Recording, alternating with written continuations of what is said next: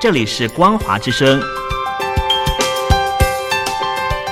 听众朋友，从现在开始，请您一起来关心最近发生的新闻事件。欢迎收听《光华随声听》。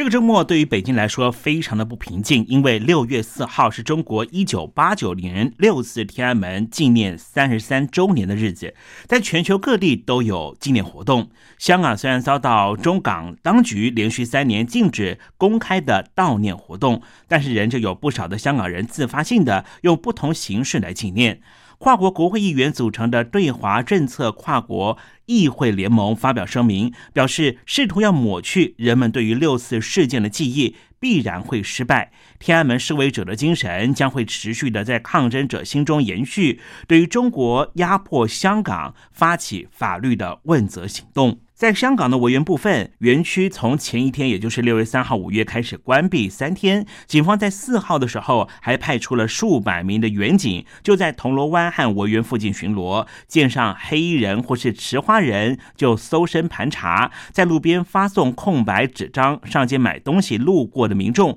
只因为身上穿有“香港加油”的上衣。都会被清查。我们来看海外方面，在美国、澳洲、加拿大、波兰等多国驻北京或是驻香港的领事馆，都是不顾北京官方的警告，在社群网站上面发文纪念。美国驻香港、澳门的总领事馆办公室的窗口晚上点上了烛光，并且在脸书的封面换上了香港大学所移除的国殇之柱的照片，而欧盟的港澳办事处也在窗边贴上了电子蜡烛的照片，纪念六次事件，并且写道：“我们记得。”时时刻刻和全球捍卫人权的人站在一起。在澳洲雪梨的中国领事馆外面，则有五十人点了蜡烛开始纪念。西藏的流亡政府所在地印度的达兰萨拉的维权人士，用行动剧的方式重现了当年天安门事件著名的坦克人一幕，进行追悼。超过了一百七十位多国的国会议员组成的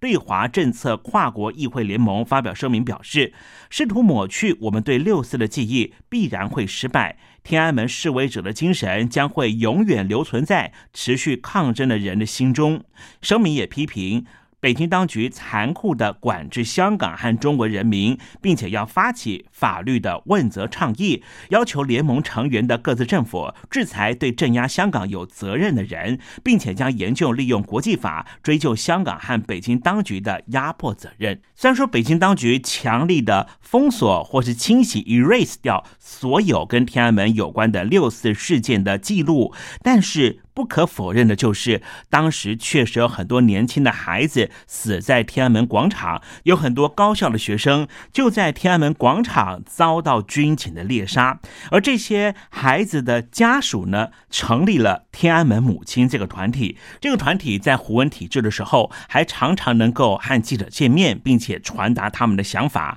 不过，在六月四号这一天。天安门母亲这个团体的五名成员，在重重警力的戒护之下，他们前往了北京的万安公墓，要祭拜亲人。家属表示，对于北京当局提出的真相、赔偿、问责三项要求没有改变，也强调，虽然香港的维园就是香港的维多利亚公园的烛光晚会没有办法再举办，但是他们相信烛光一定永远存在在有良知的人们心中。好，继续把焦点转回中国大陆。中国大陆的 COVID-19 疫情延烧的时候，中共总书记习近平曾经下令要清零，好几个地方采取了严格的封城，引发了强大的民怨，也重创了经济。最近由北京国务院的总理李克克强为首的旧经济派大爆发，一大道旧经济的政策出笼，也引起了习近平和李克强正在内斗的传言。根据中国大陆媒体的整理报道，早在中国。卫健委发布了防疫九不准，企图甩锅之前，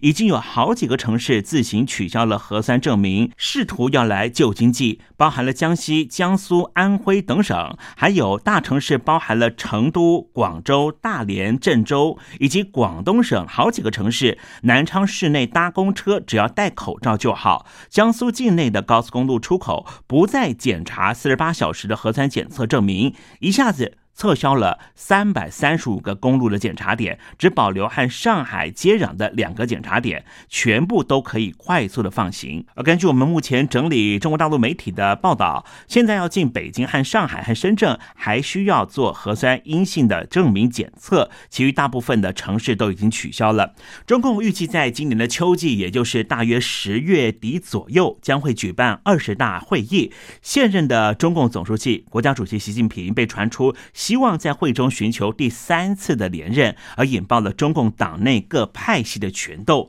而在之前七月份将会举行北戴河会议，党内的派系将会先进行重分配，这是一个主战场。而今年的焦点就是讨论疫情要如何控制，还有经济路线要如何能够延续的大辩论。另一台说到最新的消息，美国和南韩刚刚在六月四号结束了双方的海军联合军演，没有想到就在军演。隔天，六月五号，北韩就向日本海发射了八枚短程的弹道飞弹，而且飞弹的种类十分众多，恐吓的意味实在太过于浓厚，也导致于六月六号就在礼拜一的凌晨四点三十五分，美国和南韩也向日本海发射了八枚陆军的战术弹道飞弹，对北韩展现威慑力。而南韩当局呢，特别表示说，南韩具备有立刻精准打击挑衅源头的能力。同时，韩军也强烈的谴责北韩拼命试射导弹的行为，呼吁北韩立刻停止加剧朝鲜半岛军事紧张和安全威胁的行为。同样是东亚区域安全方面的话题，日本前任首相安倍晋三星期天在东京进行演讲。他表示，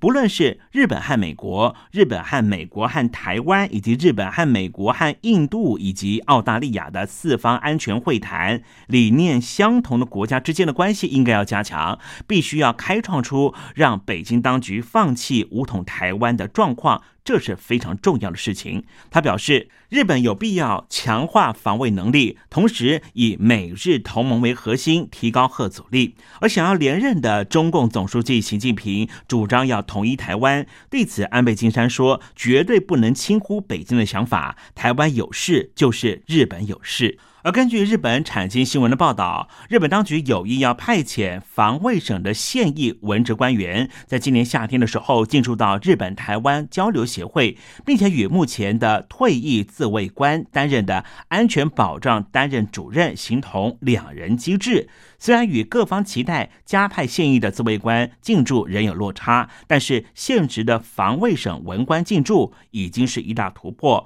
用意就是在台海情势紧张的现线下，增强台湾和日本的安保交流以及情报的收集交换能力。继续来关注的是中国恒大集团。从中国的首富一路衰败到目前，中国的负债高达了一点九五兆人民币的规模，这已经成为了最穷的首富。整个集团还在偿还庞大债务的时候，根据了解，和恒大案关系密切的前深圳市市长陈如桂，在一年前落马之后，在六月一号。再度的被中共中央纪监委发布调查，其中原因分析就是深度的牵扯到的恒大和炒房事件，还被指违规的放款高达了三千亿人民币。最近有一位和中南海关系十分密切的大陆的经济学家，叫做李道奎，公开披露了遭到整肃的蚂蚁集团，因为曾经拥有复杂又广泛的人脉和政治影响力，而吓到了中共最高层的领导。